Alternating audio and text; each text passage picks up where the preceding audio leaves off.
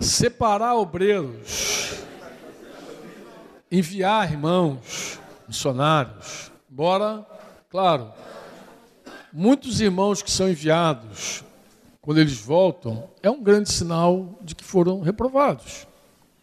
O grande problema é quando não está clara na comunicação que ele está indo para ser experimentado. Às vezes a pessoa já vai com título de missionário, vai com título de pastor, ele já vai com um nome, né? A gente ficaria muito mais salvaguardado se a gente falasse, olha, você está indo para trabalhar aqui assim, tal, tal. Se durante esse tempo aí você der fruto, frutificar, você vai ser aprovado, a gente vai lá e põe as mãos sobre você, te reconhece. Do contrário, você volta. Havia naquele tempo uma ideia de alguns irmãos assim, até eles exigiam, até alguns irmãos falavam, não, mas é bom chegar, a gente chega no lugar, a gente não tem reconhecimento de ninguém. Que reconhecimento é esse que eles falavam? Tu chega numa cidade, aí tem um conselho de pastores lá. Aí o cara não pode participar do conselho de pastor porque não tem posição de mãos, não tem coisa, mas tudo isso é história. Tudo isso é lelê. Você, eu lembro aqui do, aqui do Júnior, Júnior, nosso Júnior, Júnior Paulino. Júnior Paulino foi presidente aqui do conselho, aqui a gente até brincava com ele. Ele não tinha nem recebido imposição de mãos ainda, não tinha, não tinha sido aprovado. Ele, quando convidou os pastores para vir na, na imposição de mão deles, os pastores até estranharam. Como é que é? Você já faz parte do conselho?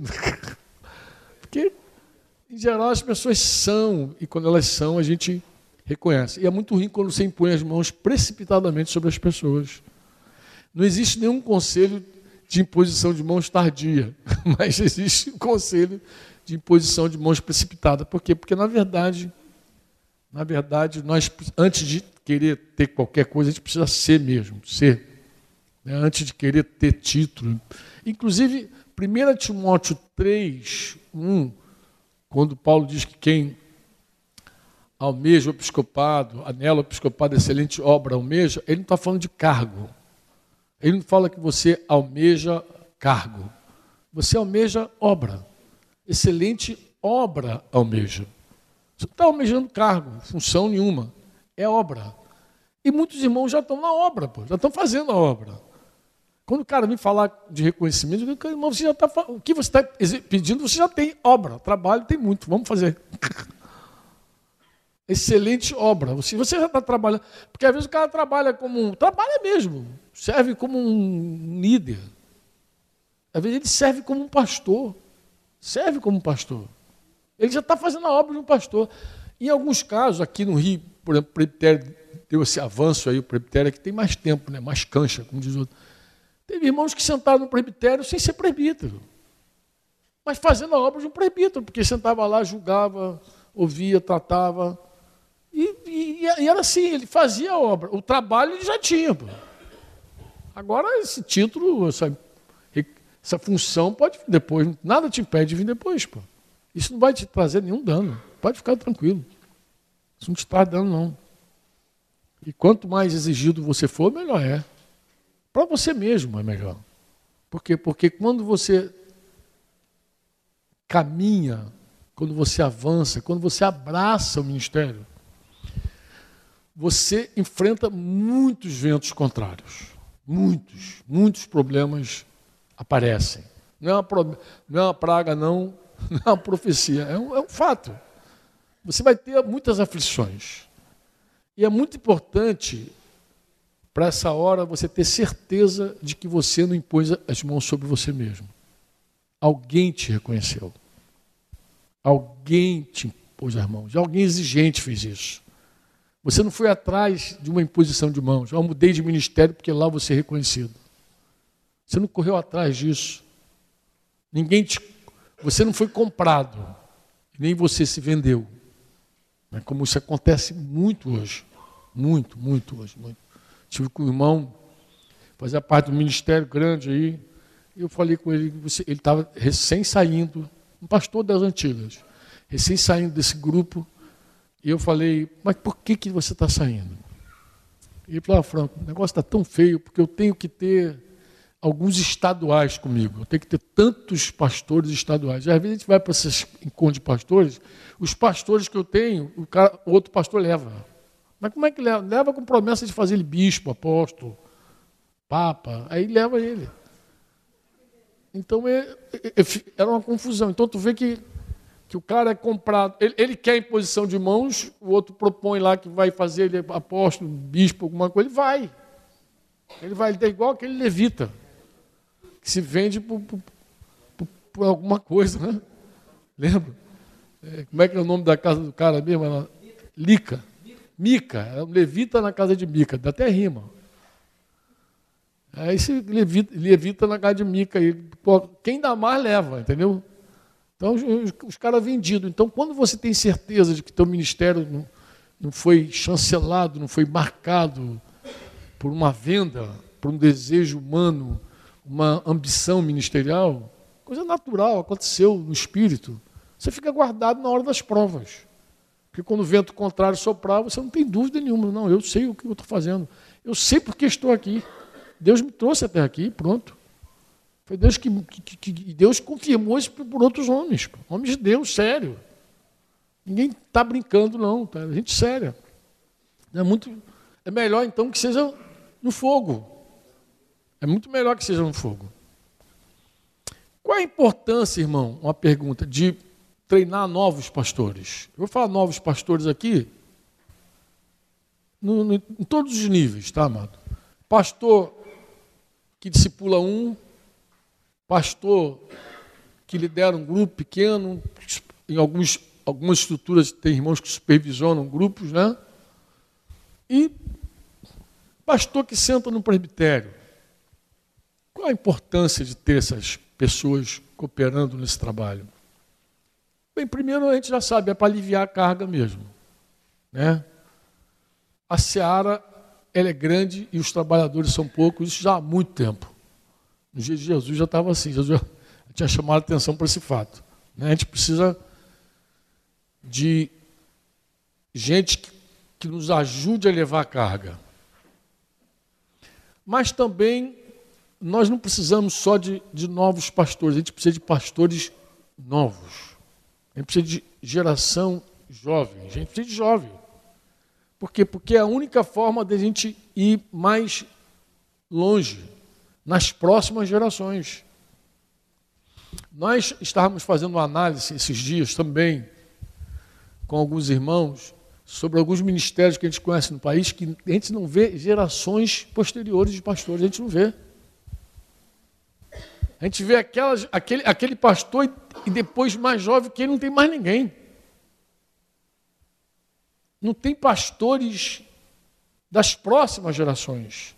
Em lugar nenhum. Isso é uma, é, é uma responsabilidade nossa. A gente precisa desses novos. A gente precisa de Timóteo. A gente precisa ir para a próxima geração. A gente precisa ordenar pessoas trabalhar pessoas, formar pessoas. A gente precisa disso. Então, até coloquei essa frase aqui: precisamos não apenas de novos pastores, mas de pastores novos, jovens. Porque essa é a única chance que a gente tem de alcançar a próxima geração. A maioria já está ficando velhinha. A nossa geração já está indo, né, Magão? Já, do, já dobrou o cabo da boa esperança. A gente já está. Depois de 50 anos, cara, você já está voltando para casa. Não dá para dizer que está indo para casa, está voltando, né? Fez 50, se tu dobrar, tu faz 100 anos, cara. Dobrar faz 100.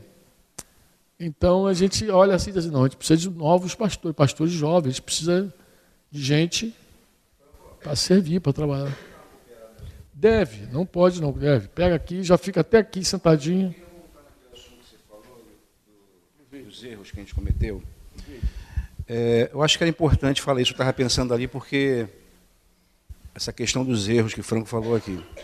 Eu não sei se você já observou que essa questão do envio, ela está praticamente registrada nos quatro evangelhos. Cada um deles registra um aspecto é, dessa, do envio para fazer a obra. Quando você lê, por exemplo, Mateus, você vê que Mateus ele enfatiza a questão da autoridade, que esse envio tem que ser em autoridade. Toda autoridade foi dada a Jesus no céu e na terra, lembra? Ide, portanto. Então você vê a importância da autoridade. Quando você já vai para Marcos, você vê que Marcos ele enfatiza a questão da fé. Não é assim? Esses sinais seguirão os que creem, para tu ver que o aspecto da fé está lá. E quando você, e, e quando você vai para Lucas, Lucas já fala sobre a necessidade de ser revestido de poder. Lembra que Lucas escreve sobre isso? Ficar em Jerusalém até que do alto seja revestido de poder. E João é o evangelista né, que fala sobre a questão de, de ser filho. Você vê que João fala sobre isso. E Paulo também, quando você lê Paulo, Paulo também ele dá, uma, ele dá um reforço nessa questão, principalmente quando ele fala é, do envio de Timóteo. Mas o, o é, que eu queria falar com vocês sobre isso, porque isso é importante saber. E que a reprovação, inevitavelmente, por exemplo, quando você separa alguém, quando você envia alguém, e não é só para fora, você pode enviar alguém para o bairro ali, para a rua ali, porque o envio é para fora e para dentro também. Quando você pega, por exemplo, teu grupo pequeno e multiplica ele, coloca alguém para cuidar, né, assim, inevitavelmente você corre um risco, porque por mais que você tenha critérios, tem critério, por exemplo, que você não consegue identificar de cara. Por exemplo, se você observar, tanto Mateus quanto é, Marcos e Lucas são critérios que falam mais do carisma do que qualquer outra coisa. João, a questão do coração, já fala uma coisa de dentro, já aponta para o caráter, uma coisa mais interior. Não sei se vocês conseguem perceber isso.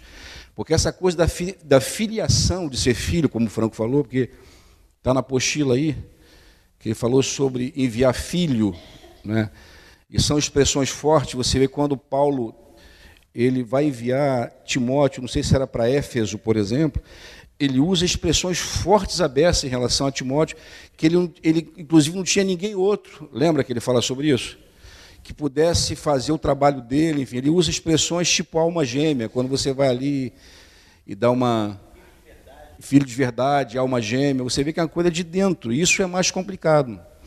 Mas assim, na nossa experiência, a gente viu gente sendo reprovada nesses quatro aspectos. Por exemplo, Franco acabou de falar aqui sobre gente que é enviada e que é, essa coisa de ser ordenado, por exemplo. A gente viu gente que se perdeu justamente na questão da, da autoridade, essa coisa do cara se apegar a um título. Né? A gente teve um, um problema sério com o irmão, que a gente viu claramente que, na verdade, todo o problema desse irmão foi porque ele se apegou. Ele se apegou a um título, ele se apegou a uma condição, que, na verdade, essa condição é mais consequência e reconhecimento de quem te recebe do que uma coisa que é tua, que está em você.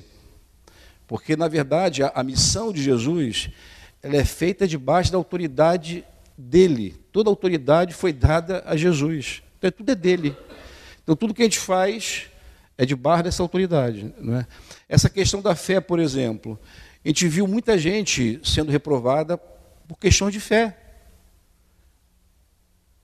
É, eu estava lembrando ali, eu estava sentado, quando você é, lê lá a parábola do semeador, aquela, aquela, aquele coração, que era um coração, ali uma semente caiu entre pedras, a expressão de Jesus diz que eles não tinham raiz em si mesmos. Lembra quando Jesus explica isso?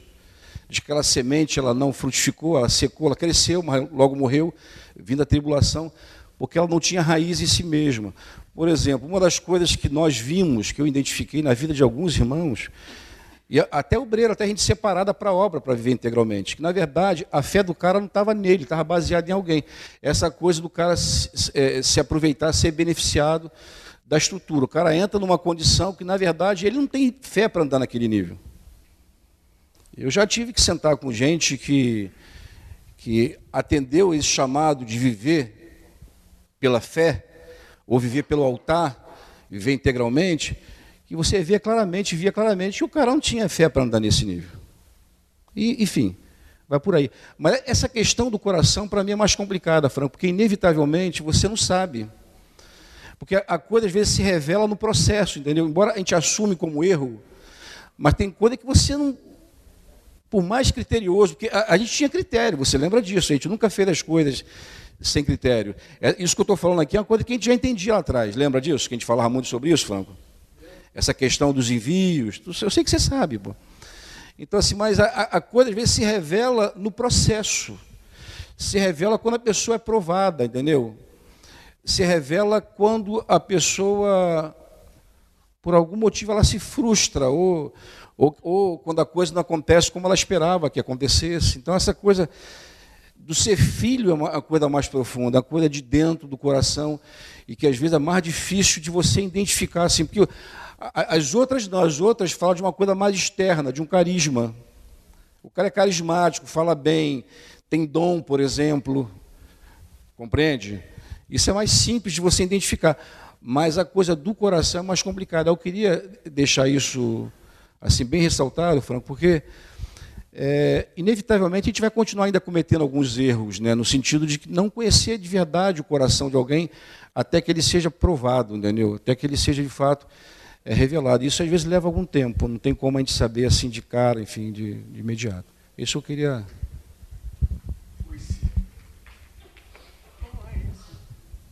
Eu vou pegar carona Claudinho aqui, talvez esse tema seja interessante. Né? É, tem casos de irmãos.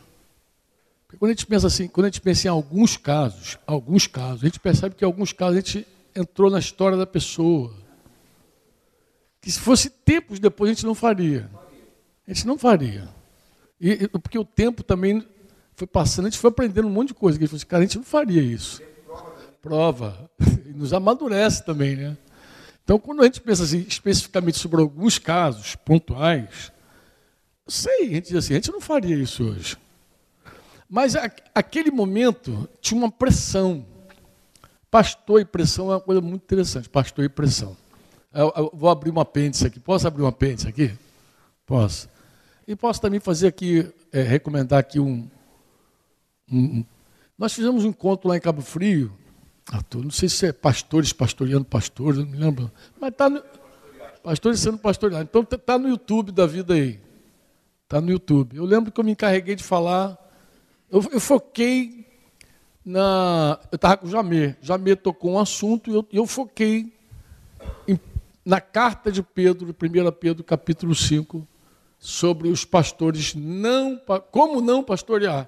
Eu até dei um título para o assunto, é Como não pastorear. Parece que Pedro não está nem dizendo como pastorear, falo dizer como não pastorear. Aí ele fala, está no YouTube. Recomendo aí, pô.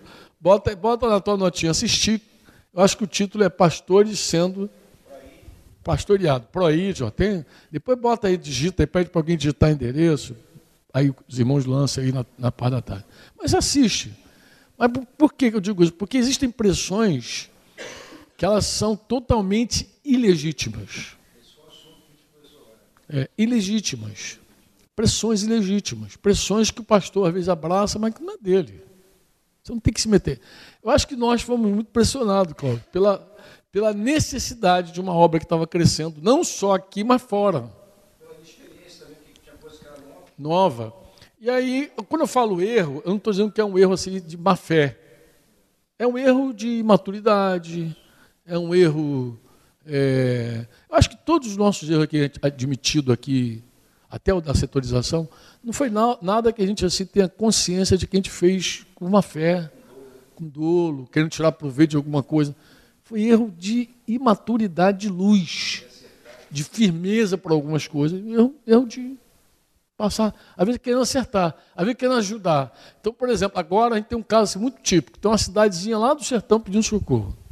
Pede socorro e, as irmãs vêm aqui, falam e pedem. Um outro tempo, eu acho que a gente pressionado por isso, se fosse naquele tempo, certo? Marcão já fez assim umas duas vezes, né, mano? Eles pegavam um cabra aí e mandavam, meu. Mas a gente teve o cuidado de sentar e explicar para esses irmãos lá dessa cidadezinha, dizer, queridos, se a gente mandar a pessoa errada aí, a situação de vocês fica pior.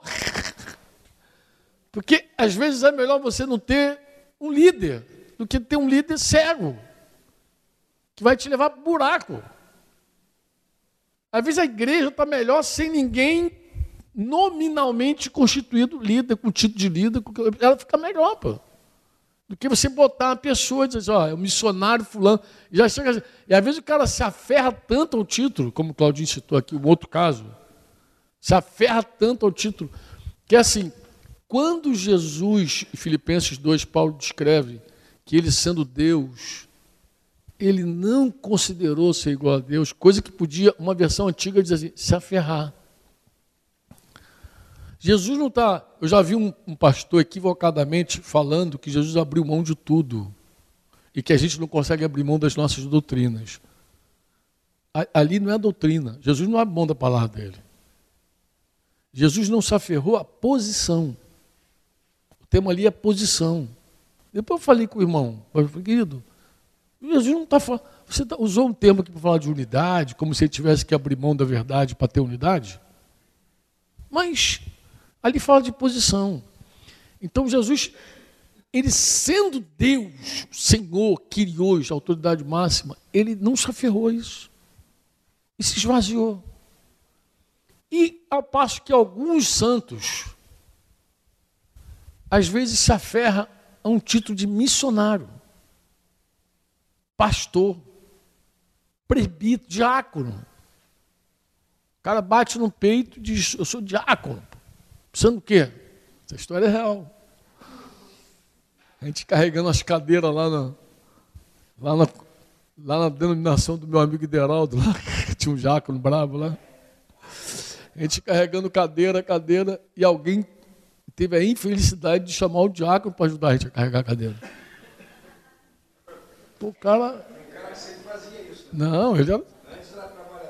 Normal. Foi a diácono, ficou ali de terno e gravata na porta, ali posicionado. E ele olhou para o rapaz, lá para o irmão assim, e falou assim: Eu? Diácono? Carregando cadeira com você. Deu uma bronca, meu irmão. Falei, Deu mal. O irmão voltou assim, mas falou que ele é diácono. Sabe nem o que é diácono. O cara se aferra ao título, à posição, se aferra. E aí não, solta. Então, claro, tem coisas que estão no coração da pessoa que a gente só vê depois. Mas eu penso também que com o tempo a gente provaria mais. A gente não tem. A gente fica mais cauteloso. A gente fica mais prudente. Essas pressões internas ou externas, a gente sabe lidar melhor com elas. A gente sabe lidar melhor com essas pressões. Porque essas pressões ainda afligem a gente. Porque quando a pessoa começa a gritar socorro, socorro, socorro, a gente fica assim, a gente fica assim, Pô, será que eu não tenho que estender a mão, dar um socorro, fazer alguma coisa? A gente fica assim naquele desespero total. Eu falei, nós não vamos resolver o problema da África, nem do sertão. Nós só precisamos fazer aquilo que Deus colocou na nossa mão. Olha, amado, o melhor ministério é exercido com descanso. Porque descansar, no, no, tanto nos no Salmos ali, Salmo principalmente, né? Descansa no Senhor, espera nele. Descansar não é não fazer nada. A palavra descansar ali no Senhor fala de confiar nele. Inclusive, o texto literalmente é confia. Confia no Senhor. Descansa no Senhor. Espera nele. Confia. Fica. Porque fazer um ministério debaixo de pressão, daquela angústia, daquela coisa, é horrível, mano. A gente, além de. A gente fica até doente. E, e aí comete alguns erros, querendo aliviar as pessoas que dizem que estão aflitas. É impressionante como Jesus ele lidava com essas pressões. Impressionante. Impressionante. Fala, Conde.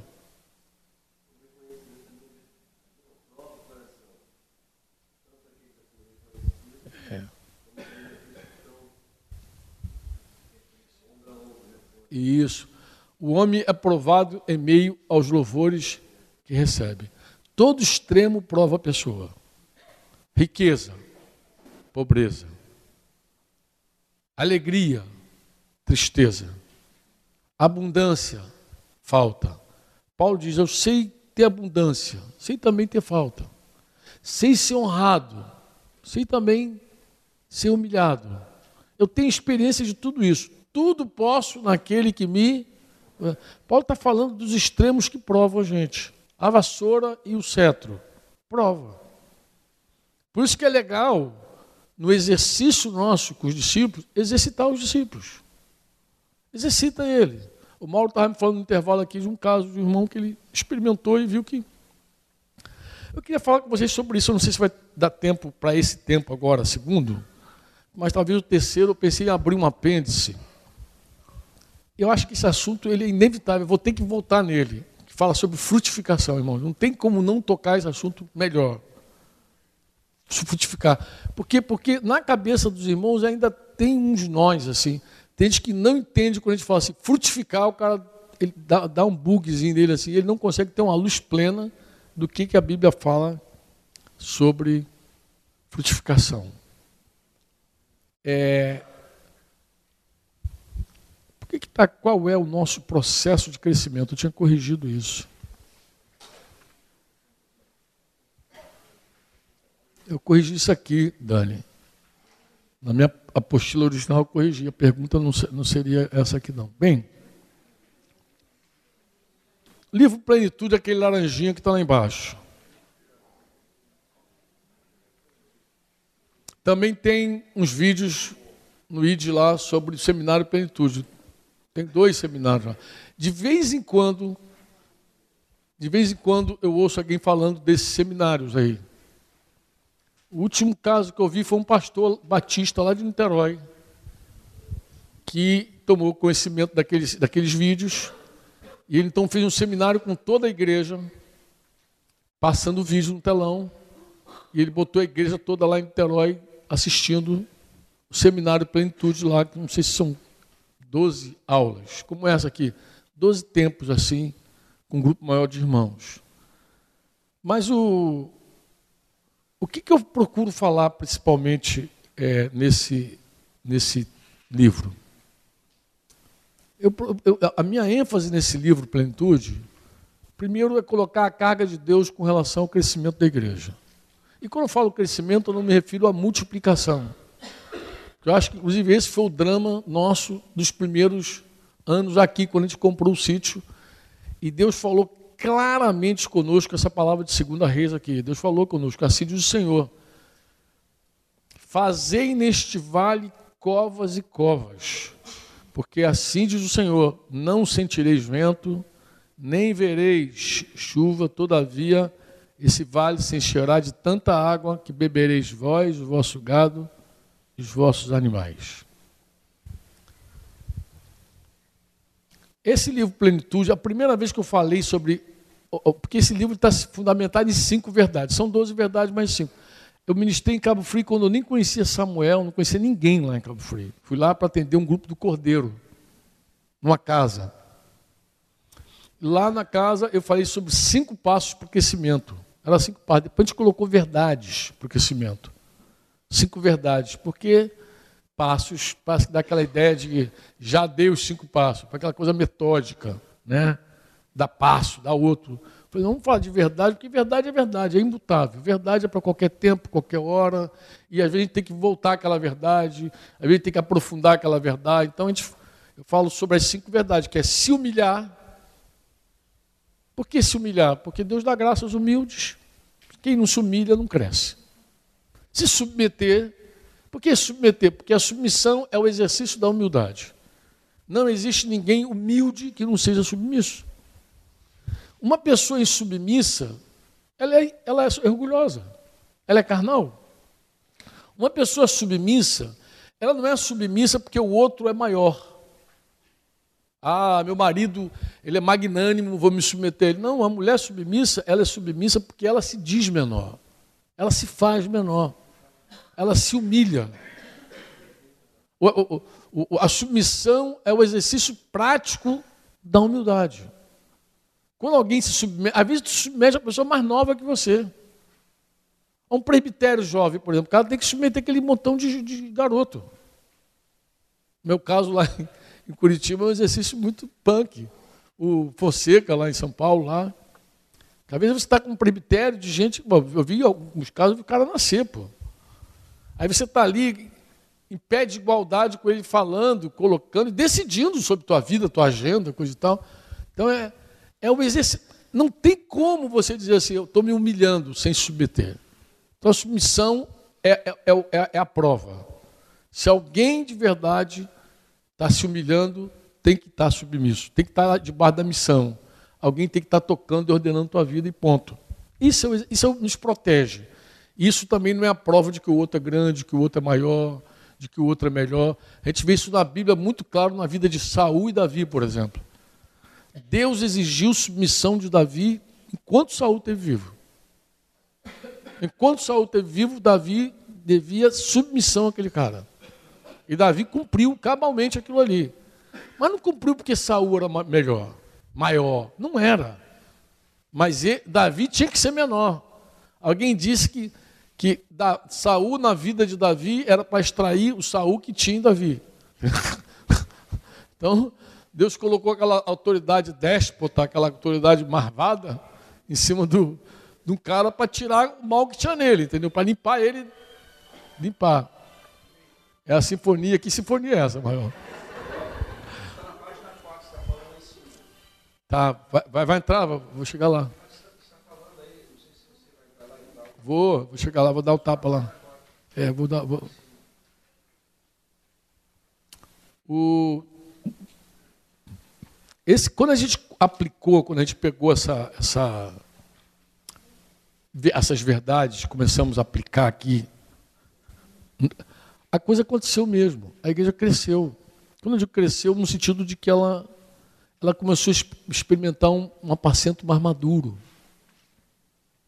Os nossos relacionamentos ficaram mais fortes. A gente viu que essa apostila que está aqui comigo não está corrigida. Por quê, cara? O que, que houve? Sabe que eu estou com a sabe que eu com a apostila antiga? É, não tá. Eu abri aqui nas consequências aqui, não está corrigida não. Eu acho que sim. Ah, essa aqui já está corrigida. Obrigado.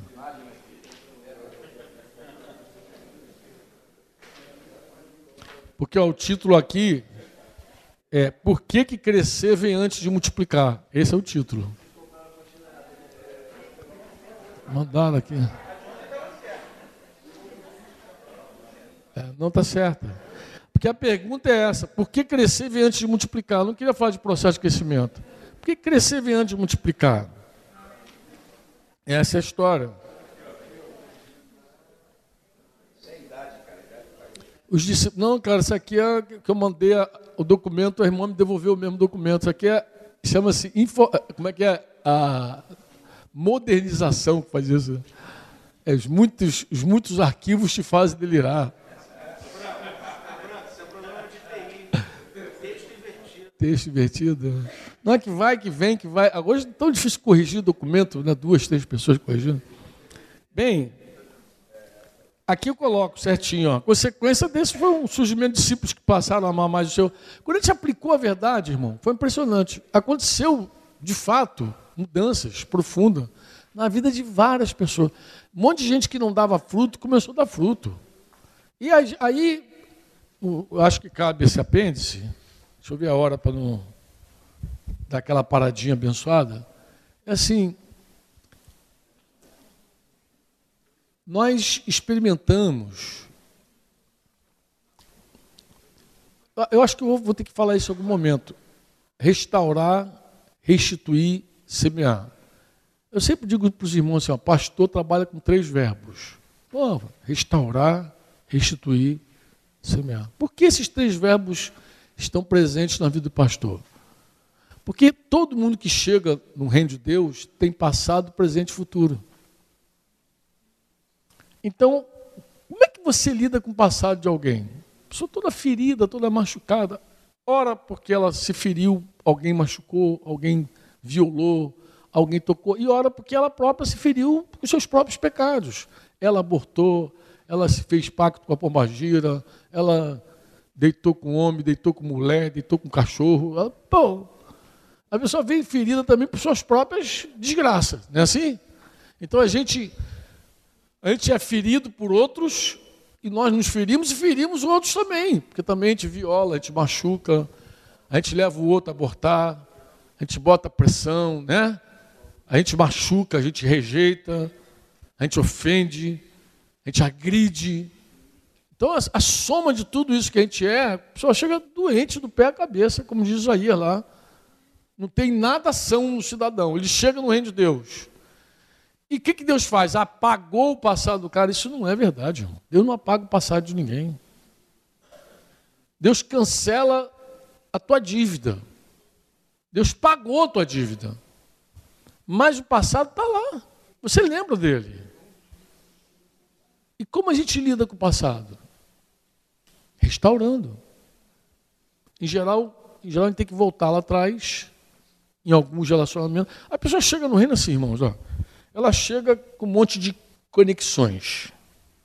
Algumas que têm que ser cortadas e outras que precisam ser refeitas. Por que refeita? Porque às vezes o cara está sem conexão com o pai, com a mãe, está sem conexão com gente que ele tem que conectar de novo. Mas às vezes ele segue conectado com a amante, com a namorada que não quer nada. Ele tem que desconectar, tem que soltar esses cabos, pô. Você não trabalha com uma pessoa, discipula uma pessoa, que está fornicando e, e, segue na relação com a outra pessoa. Não, fica lá, vamos ganhar essa pessoa Tu não faz isso, presumo. Né? Em geral, tu faz isso. Não, essa, esse, esse, laço tem que ser cortado. Pô. Essa conexão tem que ser desfeita. E o passado, como é que a gente trata com ele? A gente vai nele em busca de perdão. Como é que a gente vai em busca de perdão? A gente vai confessando os nossos pecados, porque a confissão de pecados, irmão, não é só ah, é uma doutrina lá da comunidade. Você está por fora, amado. A confissão de pecados, a vida na luz, é o que permite a gente ter comunhão. 1 João 7, se andarmos na luz, temos comunhão uns com os outros, e o sangue de seu filho os purifica de todo pecado. Provérbios 13 diz que aquele que encobre as suas transgressões jamais prosperará. Aquele que confessa e deixa alcança a misericórdia. Imagina uma pessoa cheia de culpa, cheia de trevas, coisa toda acuada. Ela precisa exercitar na confissão e naturalmente pedir perdão, porque você machucou alguém, vai pedir perdão. Pô. E o passado, em geral, é assim: é perdoando, pedindo perdão, confessando. É uma caminhada que a gente faz com o irmão. A gente vai lá, caminha, tem coisa para restituir no presente, porque o presente a gente restitui. Tem coisa, tem, dá para fazer, ah, então vamos restituir, vamos mandar. Anda, tem coisa que a gente restitui mesmo. Não adianta você ficar cantando aquela música. Restitui, eu quero de volta o que é meu. Sem primeiro restaurar, restituir as pessoas que a gente deve. Pô. Para de querer para ti e começa a fazer para os outros. Pô. Você quer que Deus restitua na tua vida? que não é pecado restituir. Restituição é promessa do Senhor, tanto na lei quanto na graça. Pô. O Senhor também fala de restituir, de abençoar. Jesus, quando fala de restituição, ele fala de, de coisas longas, cem vezes mais. Mas na lei também era correto restituir. Tirou, perdeu, Deus vai te restituir, pode ficar tranquilo. Não é, não é problema. O problema é quando a gente quer restituição sem querer restituir as pessoas. A gente quer receber sem dar. Esse é o problema. Então a gente leva o discípulo também a ter uma prática no presente de atender pelo próximo, de servir, abençoar, lembrou, vai lá, faz o que tem que ser feito. E semear para o futuro. Como é que se trata com o futuro? Semeando. A estrada que a gente vai andar amanhã, a gente pavimenta hoje, a gente constrói hoje, vamos embora, o futuro chega. Vamos, pra, vamos trabalhar hoje, vamos semear hoje. E a gente já ensina o discípulo a semear e tal. Então, em geral, naquele tempo, a gente provou muito dessas verdades na vida do discípulo. A gente viu gente restaurando o passado, viu gente restituindo o presente.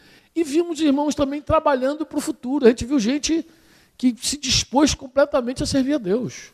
Como eu falei, esse salãozinho aqui ficou pequeno. E não era gente que que vinha para cá, para um lugar ermo, para um sítio no meio do mato. O que, que esse pessoal quer aqui? Tu acha que eles ouviam? E, e não ouvia abobrinha, não ouvia coisa que ficava massageando o ego, não. Vinha espada mesmo, cortando. Eu, aqui em cima, aqui, eu vi um cara aqui derramar a vida e confessar vários pecados de adultério. Ele vinha para ser confrontado. Ele vinha para ter uma vida em Deus, reta. E aí, aí bate aquele bolão de gente. Então nem, nem era um movimento, que a gente podia dizer assim, é um movimento que o cara está indo atrás da bênção. O cara vinha aqui para apanhar, pô. E apanhava muito. Não é assim, Claudio? Vinha apanhar e apanhava e, e, e ficava. Mas veio o resultado disso. Então, a gente fala das coisas que a gente errou, mas também a gente pode dizer assim de muita coisa que a gente obedeceu, acertou e colheu. Colheu com força, porque veio o resultado. Resultado veio. Você pode dizer amém ou não? Resultado veio. E, como eu falei, muitos, muitos, muitos foram abençoados. Também provamos um tempo de manifestação de Deus, de milagre. Deus operou também com seus sinais. Deus confirmou a palavra também de várias formas, de várias maneiras, sobrenaturais, especiais. Né? Não, tá, não era coisa que a gente publicava que a gente fazia propaganda. Mas quem tem o seu milagre, quem provou sua bênção, sabe e carrega isso no coração até hoje. Eu sei porque de vez em quando a gente encontra alguém aqui no sítio, a pessoa lembra, a pessoa diz como chegou no presbitério com seu filho, como Deus fez, como Deus operou, como Deus curou, como Deus restaurou. E a gente viu também brotar novos líderes, pastores, discipuladores, foi nascendo. Um monte de gente estendendo a mão para cuidar de outras pessoas, estendendo a mão para socorrer outras pessoas. E a gente viu isso aí. E o que, que a gente fez então, irmãos, quando Deus falou de multiplicação conosco? Mesmo sem a gente sentir o vento e ver as nuvens, mesmo sem nenhum sinal aparente, nós mobilizamos a igreja aqui, não só em 98, em vários anos distintos, a gente fez a mesma coisa, a gente mobilizava para trabalhar, treinar novos líderes. Então a gente mobilizava, a gente fazia o que a gente chamava de CTL, CT, não, CTL primeiro, CTM, depois. Mas a gente juntou para formar líderes, a gente batia para formar líderes, fazia grupos, fazia aqui, fazia em outros lugares, fazia em setores, mas a gente sempre enxergou que a gente precisava equipar os irmãos com a palavra, ensinar, e sempre acreditando que o discipulado ia fazer o principal, que era aquela conferência olho no olho. São 10h59, vou dar aquela pausa, pode ser?